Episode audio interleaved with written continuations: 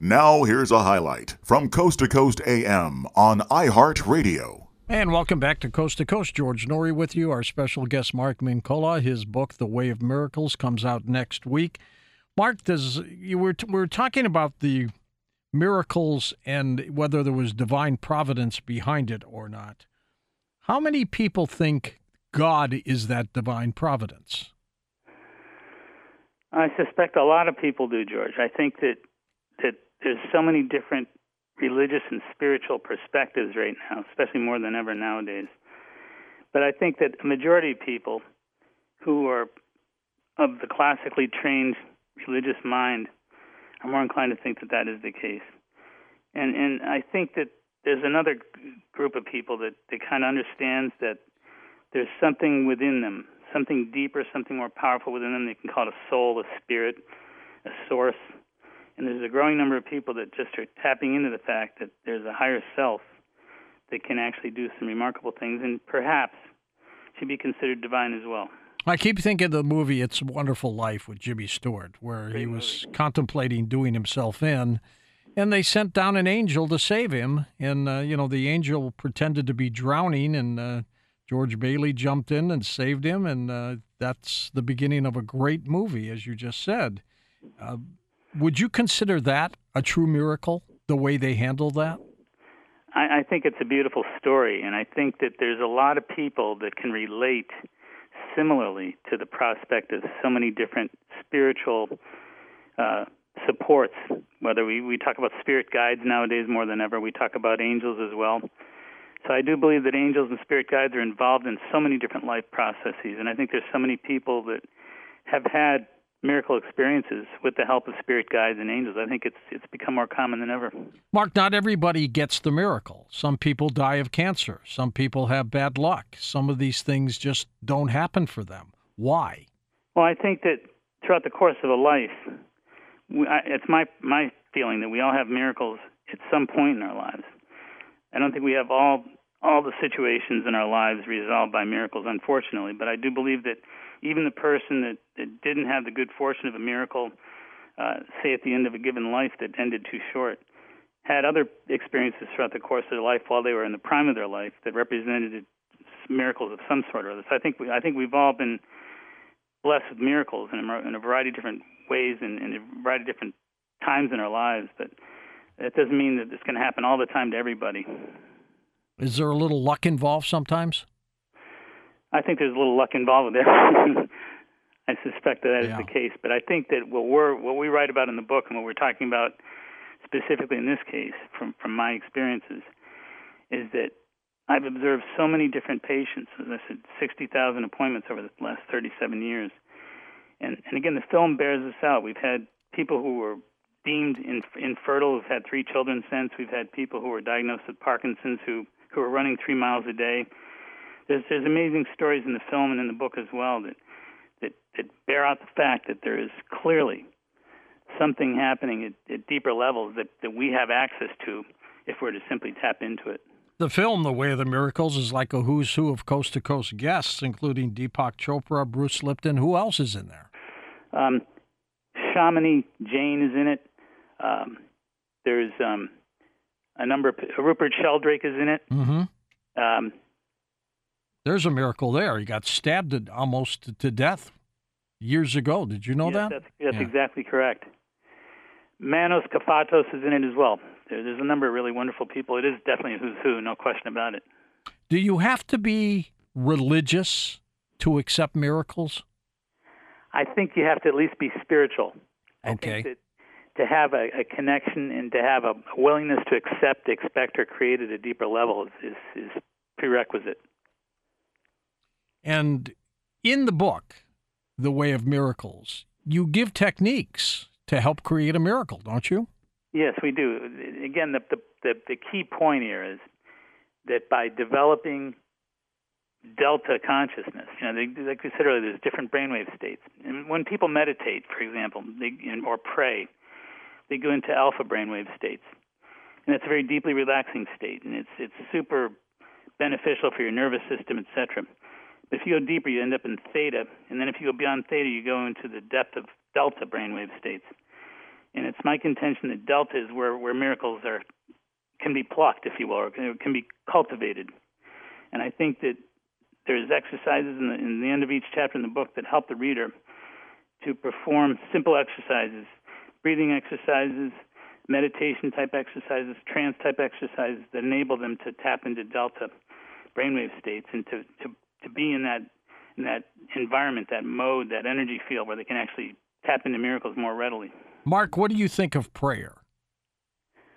I think prayer is is a remarkably important part of this whole process.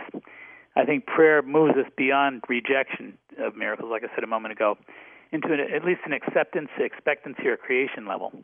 I think a lot of people who who really are prayer warriors, people who've really gotten accustomed to praying intensively and, and really believing in their prayer and having a strong positivity about their prayer, are creators of miracles. I think they're they're the people that are making miracles more readily than than, than those who reject. I think that creationists are prayers, no question about it. Would you say that people who are good people generally will experience more miracles than people who technically aren't good?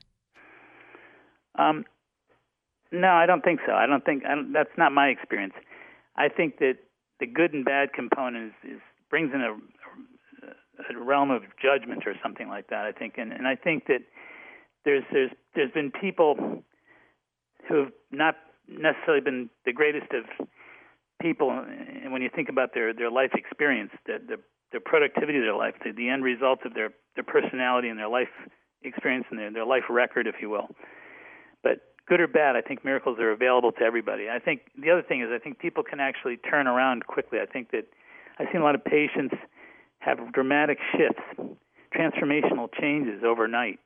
And I think that there's a lot of people who can start off rejecting miracles and, and not having the best of of life records, as they say, but then suddenly turning around and changing things and having more of an acceptance of positivity, miracles, and blessings. And I think there's there's such a thing as grace that actually brings miracles to those who would perhaps to some not not appear deserving.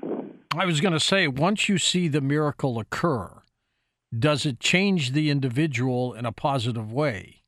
Oh, there's no question about that one. That's that's a universal yes. I say that's an absolute slam dunk. Yes, I think that what I've noticed over the years is that when patients start off with a with a, a doubter's perception, a doubter's tendency, a, a rejection response when it comes to the, the issue of miracles, that if they have the miracle happen in their life and they beat the odds, they they generally change drastically. They transform in, in drastic ways. They become more inclined to accept, to expect, and to create, and to, and to to to brighten their life with a with a tremendous amount of positivity that takes the place where there was not hope initially. So I think there doesn't have to be hope, but I think there has to be grace.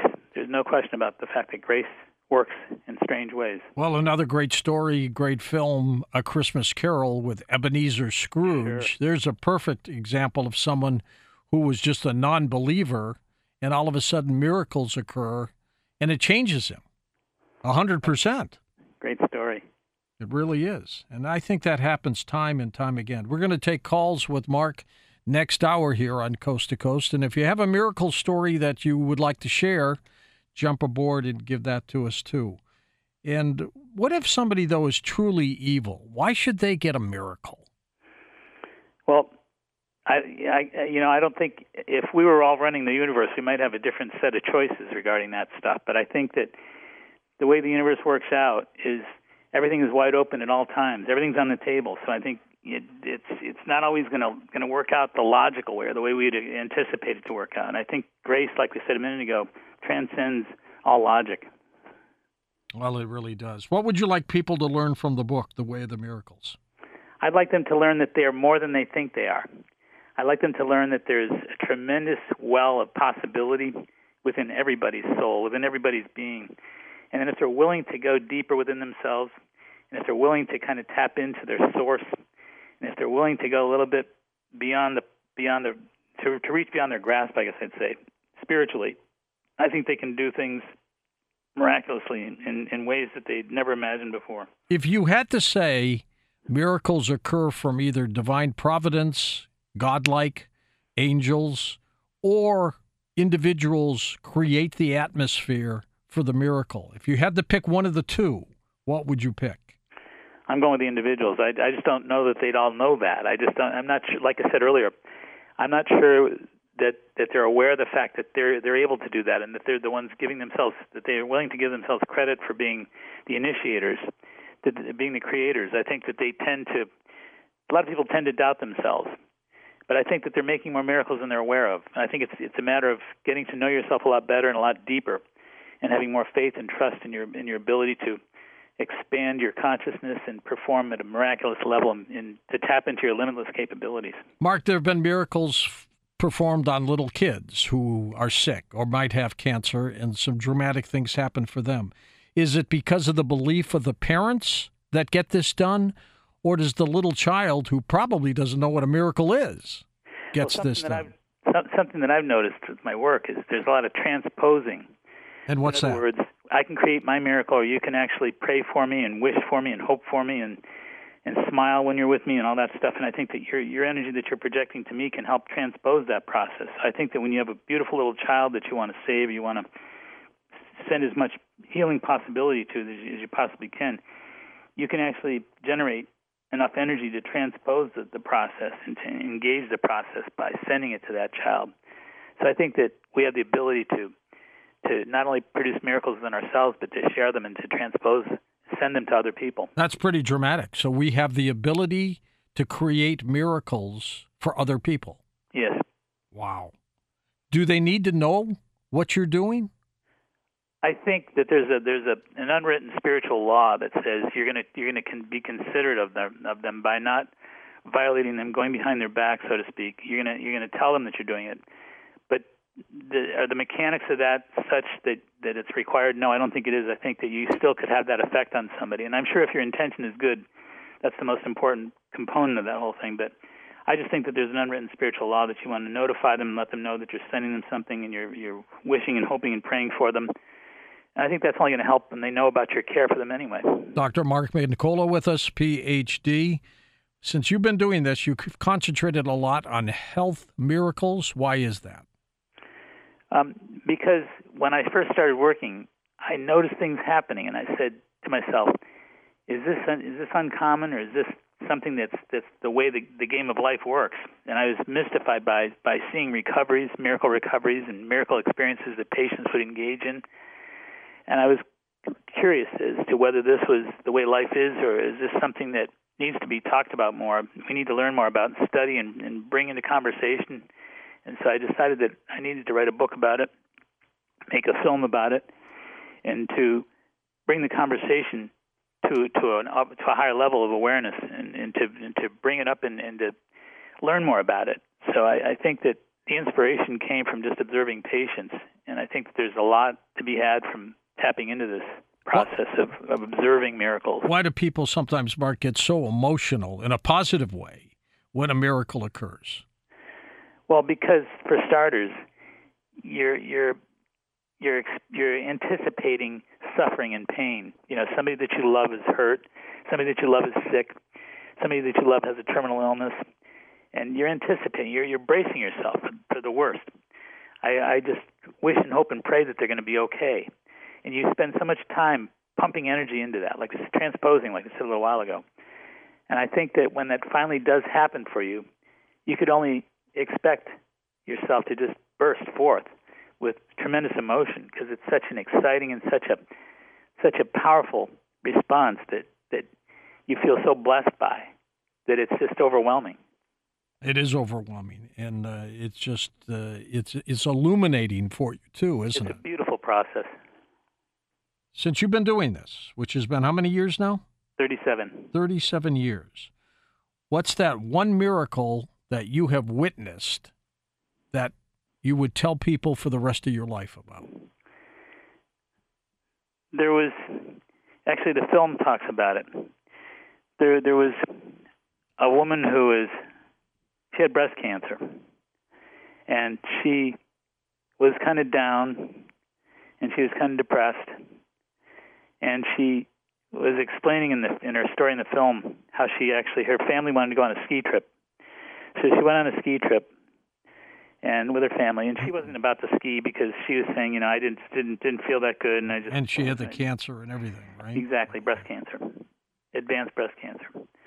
So she said her family said, "How about come out on the bunny slope and give it give it a try?" Nah, well, it's it's a gorgeous day. It's sunny. It's radiant. It's beautiful. Okay, what the heck? I'll just give it a try. So she went. She rented some bunny hill skis, and she tells her story. She said that something changed in her when she started to ski down that hill. And there was just a free feeling that she had about things. And she just opened up her heart and opened up her soul. And she said she burst out in tears skiing down that slope. And lo and behold, her, she got to the doctors the following week and her can they couldn't find her cancer. Oh my gosh. What a story. Gone. Gone, absolutely gone. They couldn't find it. How do you explain this? It's a miracle. Truly.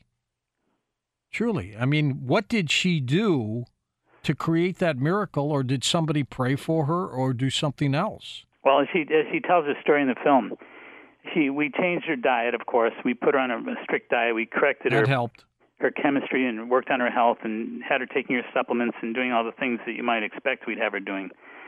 But I think that there was something that happened when she was on that ski slope. And when she tells the story in the film, I cry every time I see it. I can't, I can't back the tears. It's, it, I'm, I'm just, that's wonderful. It's a mess when I see it. I, you know, I get emotional sometimes too during episodes and things like that. You know, it's, uh, I think it's human. Some, of course, there's some there's some beautiful times in life that require it. And we need miracles now, Mark, more than ever. More than ever, George. Listen to more Coast to Coast AM every weeknight at 1 a.m. Eastern and go to coasttocoastam.com for more.